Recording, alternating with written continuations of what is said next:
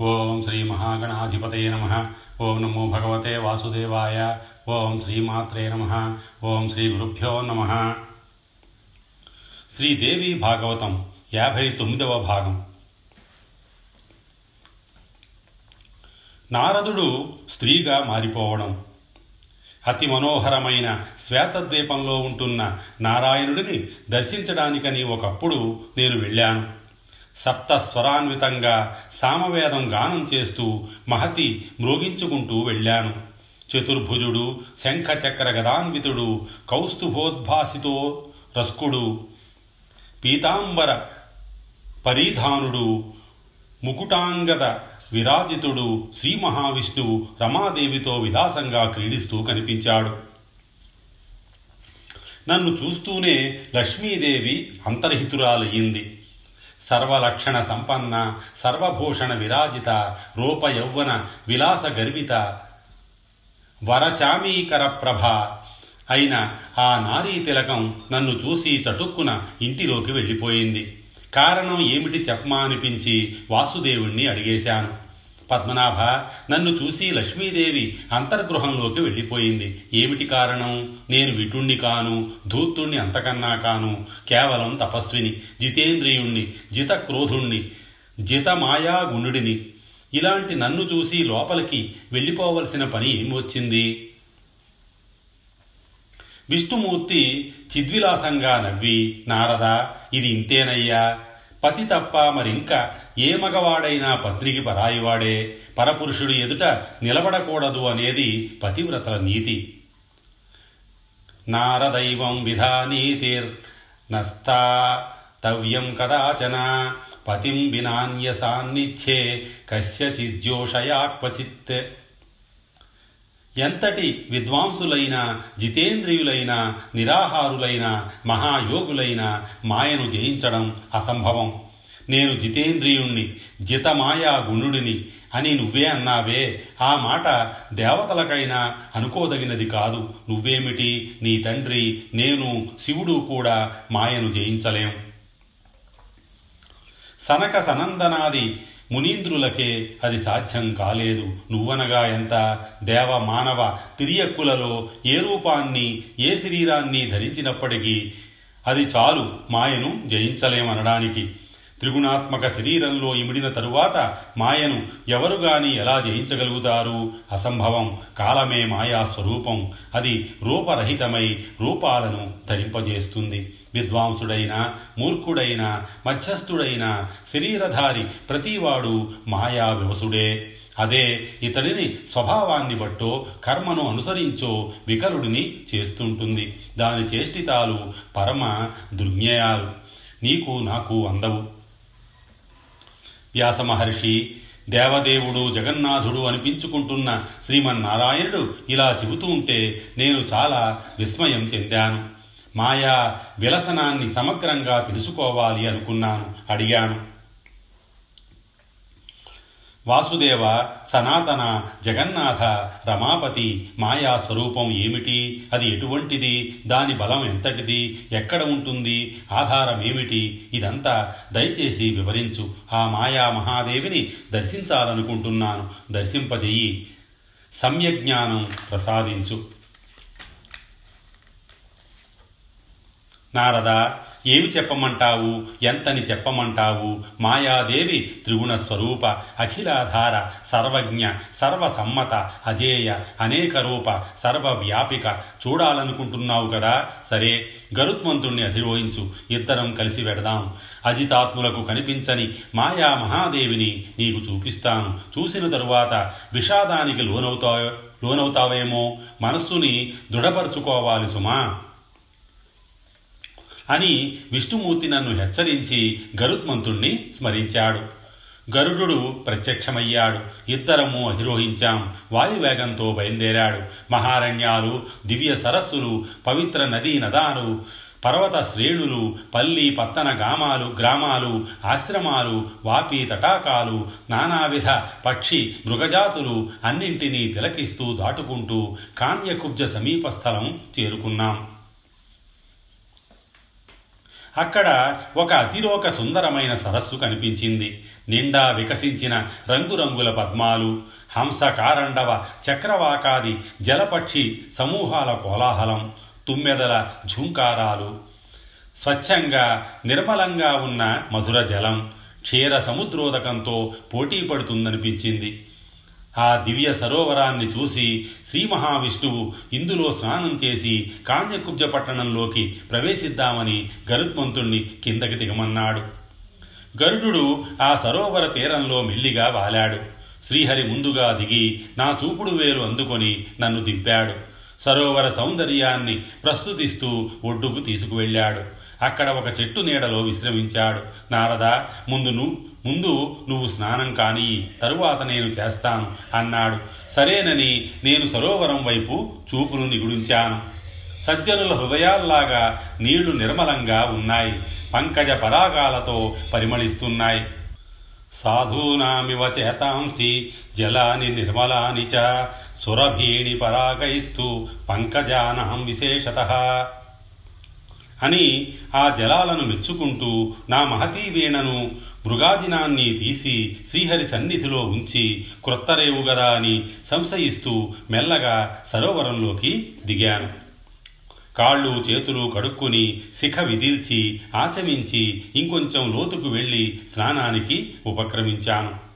విష్ణుమూర్తి గట్టున కూర్చుని అంతా తిలకిస్తూనే ఉన్నాడు. అలా మునిగానో లేదో నాకు పురుష రూపం పోయి స్త్రీ రూపం వచ్చేసింది. ఆశ్చర్యంతో కలవడపడ్డాను. రవ్వంత తేరుకొని గట్టువైపు చూద్దును కదా. శ్రీహరి నా వీణను కృష్ణాదినాన్ని తీసుకుని గరుత్మంతుణ్ణి అధిరోహించి తుర్రుమన్నాడు. నారద తాళధ్వజుల పరిణయం. సర్వాలంకార భూషితమైన స్త్రీరూపం రాగానే నాకు పూర్వపు పురుషరూప స్మృతి క్షణంలో మటుమాయమయ్యింది. జగన్నాథుణ్ణి మర్చిపోయాను. మహతిని కృష్ణాదినాన్ని మర్చిపోయాను. మోహిని రూపంతో సరోవరం నుంచి బయటికి వచ్చాను. గట్టు మీద నిలబడి ఆ సరస్సును మరొక్కసారి పరిశీలనగా చూశాను. స్వచ్ఛంగా నిర్మలంగా ఏమీ ఎరగనట్టే ఉంది. ఈ వింత ఏమిటి చెప్పమా అని ఆశ్చర్యపోతూ నిలబడ్డాను. ఏమి చెయ్యాలో ఎటు పోవాలో తోచక దిక్కులు చూస్తున్నాను. తాళధ్వజ మహారాజు అటువైపు వస్తూ కనిపించాడు. గజాస్వరథ బృందాలు వెంటరాగా తానొక రథం మీద విజయం చేస్తున్నాడు. కోడె వయస్సులో సువర్ణ దివ్యాభరణ విభూషితుడై మళ్ళీ పుట్టిన మన్మధుడిలా విరాజిల్లుతున్నాడు. గజాస్వరథ బృందైశ్చ సంవృతో రథ సంస్థిత యువాభూషణ సంబీతో దేహవానివ మన్మథ అల్లంత దూరం నుంచే నన్ను చూశాడు. నా సౌందర్యానికి ముగ్ధుడయ్యాడు. ఈ అరణ్యంలో ఒంటరిగా ఎవరి సౌందర్యరాశి అని ఆశ్చర్యపోయాడు. దగ్గరకు వచ్చి కళ్యాణి ఎవరు నువ్వు? దేవతా వనితవా? మానవాంగనవా? గంధర్వోరగ కాంత మణివా ఎవరి అమ్మాయివి రూప యౌవన విభూషితవై ఈ గాఢారణ్యంలో ఏకాంతంగా నిలబడ్డావెందుకు? వివాహితవా? కన్యవా? చంద్రవదన నిజం చెప్పు. మధుకర చికుర పెదవి కదుపు మృగనయన ఈ సరోవరంలో ఏమిటి తిలకిస్తున్నావు? తదేక దీక్షగా అటే చూస్తున్నావు ఏమిటి కారణం? హే కృసోదరి హే మరాళాక్షి హే మదనమోహిని నన్ను పతిగా వరించి మహారాజభోగాలు అనుభవించు. తాళధ్వజుడు అనురక్తుడై పలవరించాడు. నేను క్షణకాలం ఆలోచించాను. మృదుమధురంగా బదులు పలికాను. హే రాజన్ నేనెవరి కూతురినో నాకే తెలియదు. తల్లిదండ్రులెవరో ఎక్కడ ఉంటారో తెలియదు.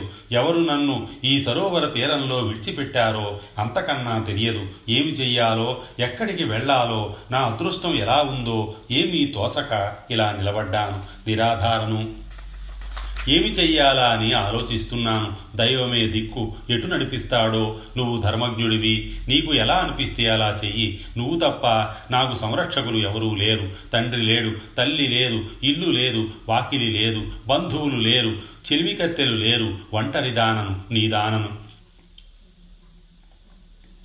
నా పలుకులకు తాడధ్వజుడు మురిసిపోయాడు. మనస్సులో మన్మధుడు గిలిగింతలు పెట్టాడు. వెంటనే భృత్యులను పిలిచి బంగారు పల్లకి సిద్ధం చెయ్యండి. పట్టు వస్త్రాలు తెరలు కట్టండి. మెత్తని పరుపులు పరవండి. బాలీసులు సర్దండి. ఈ విశాలాక్షి అధిరోహిస్తుంది. మనతో రాజధానికి వస్తుంది అని ఆజ్ఞాపించాడు. క్షణంలో నేను బంగారు పల్లకీలో ఉన్నాను. కుదుపు తెలియకుండా బోయిలు మోస్తున్నారు. తాళధ్వజ రాజధానికి చేరుకున్నాను. ఒక శుభముహూర్తాన నన్ను ఆ మహారాజు అగ్నిసాక్షిగా వివాహం చేసుకున్నాడు. ఆ నిమిషం నుంచి అతడికి ప్రాణాధికంగా ప్రియురాలిని అయ్యాను. సౌభాగ్య సుందరి అని నామకరణం చేశాడు. అనుక్షణము అలాగే పిలిచేవాడు. కామశాస్త్రం చెప్పిన రీతిలో నిరంతర భోగ విలాసాలతో తాళధ్వజుడు రేయింబవళ్ళు నాతోనే గడిపాడు. రాజకార్యాలన్నీ మంత్రులకు అప్పగి అప్పగించేశాడు. కామకళారతుడై కాలానికి కళ్యం వేశాడు. ఉద్యానాలలో సరోవరాలలో వాపి కూప తటాకాలలో గిరికందరాలలో గిరి శిఖరాలలో మహాసౌధాలలో వారుని మదమత్తుడై నాతో శృంగార కేళి విలాసాలలో తేలియాడాడు.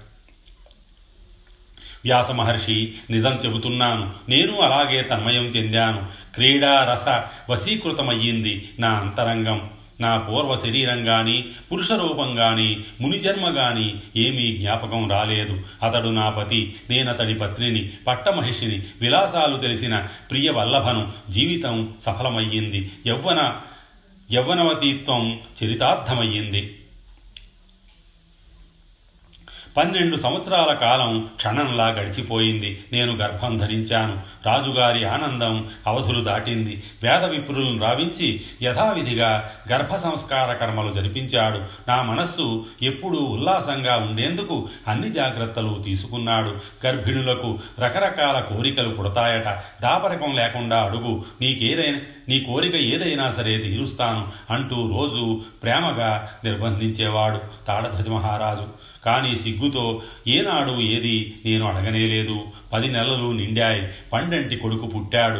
గ్రహ నక్షత్ర తారాలగ్న బలాలు చాలా శుభప్రదంగా ఉన్నాయి. రాజు నేను ఎంతగానో సంతోషించాం. రాజ్యమంతటా ఉత్సవం ప్రకటించాడు. జాతకర్మలు మహావైభవంగా జరిపించాడు. వీరవర్మ అని నామకరణం చేశాడు. రెండేళ్ళ తర్వాత మళ్ళీ గర్భం ధరించాను. సర్వశుభలక్షణ సంయుతుడై మళ్ళీ మగపిల్లవాడే జన్మించాడు. ఇతడికి సుధనుడని పేరు పెట్టారు. ఇలా నాకు మొత్తం పన్నెండు మంది మగపిల్లలు కలిగారు. వాళ్ళ ఆలన పాలనలతో నేను పూర్తిగా సమ్మోహంలో మునిగిపోయాను. ఆ తరువాత మరో ఎనిమిది మందిని ప్రసవించాను. నా గార్హస్య జీవితం పరిపూర్ణంగా చరితార్థమయ్యిందని సంబరపడ్డాను. ఎంతగానో మురిసిపోయాను. యుక్త వయస్సులు రాగానే అందరికీ యథాక్రమంగా వివాహాలు జరిపించాము. కోడళ్ళతో మనుమలు మనుమరాండ్రతో నిరంతరం కోలాహలంగా జీవితం గడిచింది. ఒక్కొక్కసారి వీళ్ళకి చిన్న చిన్న అనారోగ్యాలు చెయ్యడం దానికి నేను విలవిలలాడిపోవడం మరొకప్పుడు వీళ్ళల్లో వీళ్ళు కలహించుకోవడం నేను బాధపడడం కోడళ్ళ తగవులు మనుమళ్ళ గిల్లిగజ్జాలు మనుమరాండ్ర ఆటపాటలు సుఖదుఖాల సమ్మిశ్రంగా సాగుతున్న సంసార మహార్ణవంలో నిండా మునిగిపోయాను. పూర్వపు విజ్ఞానము శాస్త్రజ్ఞానము అంతా మరుగున పడిపోయింది. స్త్రీ స్వభావంతో ఇంటి పనుల్లో తలమునిగిపోయాను. నాలో ఒక అహంకారం బయలుదేరింది. నా పుత్రులు మహాబలశాలులు నా కోడళ్ళు గుణవంతురాండ్రు నా మనుమలు మనుమరాండ్రు ఆరోగ్యవంతులు ఈ లోకంలో నాకన్నా ధన్యురాలెవరు? ఇలాంటి ఆలోచనలతో అహంకరి అహంకరించానే తప్ప అయ్యో నేను నారదుణ్ణి కదా భగవంతుడు వంచాడు. ఇలా ఆడదానివై సంసార కోపంలో పోయాను కదా అని ఏనాడు విచారించలేదు. అటువంటి ఆలోచనే రాలేదు అసలు. కృష్ణద్వైపాయన నేను మహారాజ్ఞిని శుభాచారను బహుపుత్రవతిని పతివ్రతను పరమధన్యురాలను కదా అనుకుంటూ సంసార సమ్మోహమే పొందాను. శతాధిక సంవత్సరాలు సంతోషంగానే గడిచాయి. ఒక రోజున మహాబలవంతుడైన ఒక శత్రురాజు మా దేశం మీదకి దండెత్తి వచ్చాడు. చతుర్విధ సైన్యాలతో కాంజకుబ్జాన్ని చుట్టుముట్టాడు. నా పుత్రులు పౌత్రులు యుద్ధానికి సన్నద్ధులై రణరంగానికి వెళ్ళారు. ఘోర సంగ్రామం జరిగింది. కాలయోగం కలిసి రాలేదు. రణరంగానికి వెళ్ళిన వాళ్ళు తిరిగి రాలేదు. తాళధ్వజ మహారాజు ధైర్యం కోల్పోయాడు. దుఃఖిస్తూ అంతఃపురానికి వచ్చాడు. నేను దుఃఖం తట్టుకోలేక రణరంగానికి పరుగు తీశాను. పుత్ర పౌత్రుల కళేబరాలను చూసి దిక్కులు పిక్కటిల్లేలాగా బోరున విలపించాను. శత్రురాజు తాను వచ్చిన పని అయిపోయిందన్నట్లు వెనుదిరిగి వెళ్ళిపోయాడు. వాడిని ఎంతగా తిట్టిపోశానో నాకే తెలియదు. హా పుత్ర హా పౌత్ర కగతాహ అంటూ పిచ్చెక్కినట్లు నోరు నోరు నెత్తి బాదుకుంటూ నేల మీద పడి దుర్లి దుర్లి ఏడ్చాను. దేవుడు ఎంత దుర్మార్గుడు ఎంతలో ఎంత చేశాడు అంటూ పలవటిస్తున్నాను. అదే సమయంలో మధుసూదనుడు ధవళ వస్త్రధారి అయిన ఒక వృద్ధ బ్రాహ్మణుడుగా నా దగ్గరికి వచ్చాడు. తన్వంగి ఎందుకు ఇంతగా దుఃఖిస్తున్నావు? ఇప్పుడు ఏమి జరిగింది? ఒకనొక భ్రమ బట్టబయలయింది అంతే కదా పతి అని పుత్రులని పౌత్రులని గృహమని మోహం పెంచుకున్నావు. నువ్వు ఎవరివి? వీళ్ళు ఎవరు? ఏ తల్లి బిడ్డలు? ఒక్కసారి వాస్తవం ఆలోచించు. కళ్ళు తెరు. దుఃఖం తొలగిపోతుంది. మనస్సు కలతదేరుతుంది లే స్నానం చెయ్యి. బిడ్డలకు నీళ్ళు వదిలిపెట్టు పరలోక గతులకు మర్యాదారక్షణ కోసం తిలలు విడిచిపెట్టు. ఇలాంటప్పుడు తీర్థాలలోనే స్నానం చెయ్యాలి. ఇళ్ళల్లో కాదు ఇది ధర్మశాస్త్ర నిర్ణయం. ఆ వృద్ధుడి మాటలు నన్ను ఓదార్చాయి. రణరంగం నుంచి లేచి భర్తతో బంధువులతో యువతలికి వచ్చాను. వృద్ధ బ్రాహ్మణుడి వెంట నడిచాను. ఒక దివ్య సరోవరం చేరుకున్నాం. అమ్మాయి ఈ సరోవరంలో స్నానం చెయ్యి. ఇది పుంతీర్థం ఇక దుఃఖించకు. చేసే ఉత్తర క్రియలు వ్యర్థమైపోతాయి. ఇప్పటికీ నువ్వు ఎన్ని జన్మలు ఎత్తేవో ఎందరు పుత్రులను ప్రసవించేవో ఒక్కసారి ఊహించు. అన్నీ లెక్క వేస్తే కోట్ల సంఖ్యలో నీ పుత్రులు పుత్రికలు మరణించి ఉంటారు. భర్తలు తండ్రులు సోదరులు మనమలు మనమరాండ్రు కోడళ్ళు అల్లుళ్ళు వీళ్ళల్లో ఎవరి కోసం నువ్వు దుఃఖిస్తున్నట్టు? ఇదంతా ఒక భ్రమ. మనస్సు కల్పించుకున్న మధురమైన భ్రమ. కట్టకడపటికి జీవుడు తట్టుకోలేనంతటి దుఃఖాన్ని మిగిల్చిపోయే సుందర స్వప్నం. వృద్ధ విప్రుడి మాటలు వింటూ ఆ పుంతీర్థంలో స్నానానికి దిగాను. మునగడంతోనే పురుషుడుగా మారిపోయాను. గట్టువైపు చూద్దును కదా శ్రీ మహావిష్ణువు నా వీణను కృష్ణాదినాన్ని చేతబట్టుకొని నా కోసం ఎదురు చూస్తున్నట్లు నిలబడి ఉన్నాడు.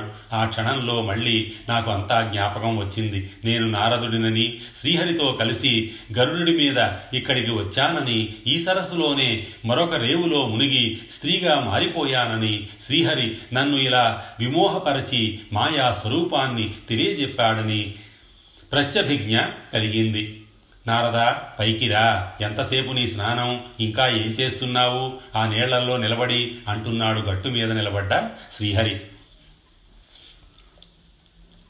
నారదుడుగా మారిపోయిన నన్ను చూసి తాళధ్వజ మహారాజు ఆశ్చర్యచకితుడయ్యాడు. నా భార్య ఏమైంది? ఎటు మాయమయ్యింది? ఈ మునిసత్తముడెవరు? ఎలా ఊడిపడ్డాడు? మమ్మల్ని ఇక్కడికి తెచ్చిన వృద్ధ విప్రుడు ఏడి? ఆ ప్రియా నన్ను విడిచి ఎక్కడికి వెళ్ళావు? ఎలా వెళ్ళగలిగావు? పుత్రశోకంతో పరితపిస్తున్న నన్ను ఒంటరిగా విడిచి వెళ్ళడానికి నీకు మనసెలా ఒప్పింది? నువ్వు లేనిదే నేను జీవించలేను. నా జీవితం వ్యర్థం. నా రాజ్యము సంపదలు వృధా. ఏమి చేసి చేసుకోను ఎలా జీవించను? నీతో పాటే నా ప్రాణాలను కూడా తీసుకుపో తీసుకుపోకపోయావా? నాకు బ్రతకాలని లేదు. ప్రాణాలపై తీపి చచ్చిపోయింది. ప్రియా ఎక్కడ ఉన్నావో దయచేసి ఒక్కసారి పలుకు. ఈ దీనుడికి బదులు చెప్పు. రవ్వంత ఓదార్చు. ఇంతలోనే ఇంత కఠినురాలివి ఎలా కాగలిగావు? ఆ ప్రేమ అనురాగము ఏమైపోయాయి? ఈ నీళ్ళల్లో మునిగిపోయావా? జలచరాలు భక్షించేశాయా? వరుణదేవుడు అపహరించాడా? ఎంత దురదృష్టవంతుణ్ణి పుత్రుల్లో కలిసిపోయిన అదృ అదృష్టవంతురాలివి నువ్వు.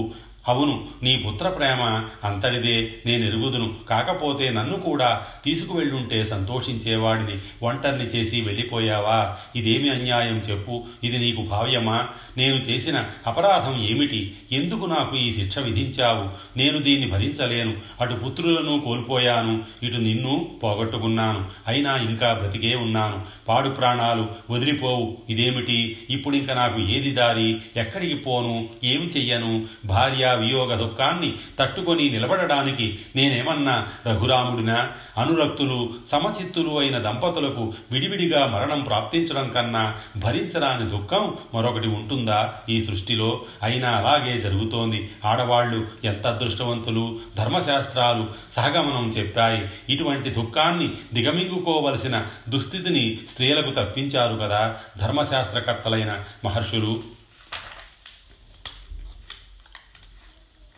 వరదలా పొంగి వస్తున్న దుఃఖాన్ని ఆపుకోలేక బేలగా విలపిస్తున్న తాళధ్వజ మహారాజును చూసి శ్రీహరికి హృదయం ద్రవించింది. మెల్లగా చెంతకు చేరాడు. రాజేంద్ర ఏమిటి దుఃఖిస్తున్నావు? ఎక్కడికి వెళ్ళింది నీ ప్రియాంగన? నువ్వు శాస్త్రాలు చదవలేదా? ఏ పండితులను ఆశ్రయించలేదా? ఆమె ఎవరు? నువ్వు ఎవరు? సంయోగం అంటే ఏమిటి? వియోగం అంటే ఏమిటి? ఇదంతా ఒక ప్రవాహం. కలుస్తూ ఉంటారు విడిపోతూ ఉంటారు. ఎవరి నావలో వారు దాటిపోతుంటారు? దుఃఖించి ప్రయోజనం లేదు. ధైర్యం తెచ్చుకో. ఇంటికి వెళ్ళు. సంయోగ వియోగాలు దైవాధీనాలు. ఆమెతో నీకు ఇక్కడే ఈ జన్మలోనే సంయోగం కలిగింది. సుఖాలు అనుభవించావు. బాగానే ఉంది. ఆవిడ తల్లిదండ్రులు ఎవరో నీకు తెలుసా? వారిని ఎప్పుడైనా చూశావా? లేదు. కాకతీయ కాక కాకతాళీయంగా కలుసుకున్నారు. అలాగే విడిపోయారు. గతం గత. ఇప్పుడు శోకించి ప్రయోజనం ఏమిటి? ఎందరూ ఎంతగా దుఃఖిస్తే మాత్రం పోయిన వాళ్ళు వస్తారా? ఎప్పుడైనా వచ్చారా? కాలోహి దురతిక్రమ. అందుచేత లే లేచి వెళ్ళు. వెళ్ళి రాజభోగాలు అనుభవించు. యథావిధిగా పరిపాలన సాగించు. ఎలా వచ్చిందో అలాగే వెళ్ళిపోయింది ఆవిడ. నువ్వు అంతే. ఎలా వచ్చావో అలా వెళ్ళిపో. కర్తవ్యం ఆచరించు. యోగ మార్గం తెలుసుకో. మనస్సును చిక్కబట్టుకో. ప్రాణికోటి యాతాయాతాలకు సంబంధించి వాస్తవ దృష్టిని అలవర్చుకో. భోగాలు కాలవశాన వస్తాయి కాలవశాన పోతాయి. శోకించడం వ్యర్థం. ఇదొక నిష్ఫలమైన సంసార మార్గం. కేవల సుఖయోగము ఉండదు కేవల దుఃఖయోగము ఉండదు. ఘటికా యంత్రంలా రెండు ఒకదాని వెంట ఒకటి తరుముకుంటూ తిరుగుతుంటాయి. మనస్సుకి ధైర్యం చెప్పుకొని రాజ్యపాలన సాగించు లేదా దాయాదులకు అప్పగించి వానప్రస్థం స్వీకరించు. భోగ కాలా కాలవశాదేతి తత్రైవ ప్రతియాతి చ నాత్ర శోకస్తు కర్తవ్యో నిష్ఫలే భవవర్మ భవర్త్మని నైకత్ర సుఖ సంయోగో దుఃఖయోగస్తు నైకత ఘటికా యంత్రవత్కామం భ్రమణం సుఖదుఃఖయో మహారాజా క్షణభంగురమే అయిన మానవ జన్మ కడుంగడు దుర్లభం. అది లభించిన వారికి ఎప్పుడైనా ఏకైక కర్తవ్యం ఆత్మసాధన మాత్రమే. ఇంద్రియాలు అవయవాలు అన్నీ పశువులకు ఉంటాయి. మానవ దేహానికి అధికంగా ఉన్నది ఒకే ఒక్కటి జ్ఞానం. అంచేత జ్ఞానివై ఈ శోకాన్ని త్యజించు. ఇదంతా ఒక మహామాయ అని గ్రహించు. ఆదిపరాశక్తి ఈ మాయతో అఖిల జగత్తును అన్ని కాలాలలోనూ సమ్మోహపరుస్తోందని తెలుసుకో. వెళ్ళు ఇంటికి వెళ్ళి హాయిగా రాజ్యం ఏలుకో. శ్రీహరి చేసిన ఉపదేశంతో తాళధ్వజుడు తేరుకున్నాడు. సాష్టాంగ నమస్కారం చేశాడు. సరోవరంలో స్నానం చేసి రణరంగంలో మరణించిన పుత్ర పౌత్ర మిత్ర బంధుగణానికి నువ్వులు నీళ్ళు విడిచిపెట్టి రాజధానికి వెళ్ళిపోయాడు. బతికి బట్టగట్టిన ఒక మనువడికి రాజ్యం అప్పగించేసి తత్వజ్ఞాని అయి తపస్సు కోసం అడవులకు వెళ్ళిపోయాడు. స్వస్తి శ్రీ ఉమామహేశ్వర పరబ్రహ్మార్పణమస్తు.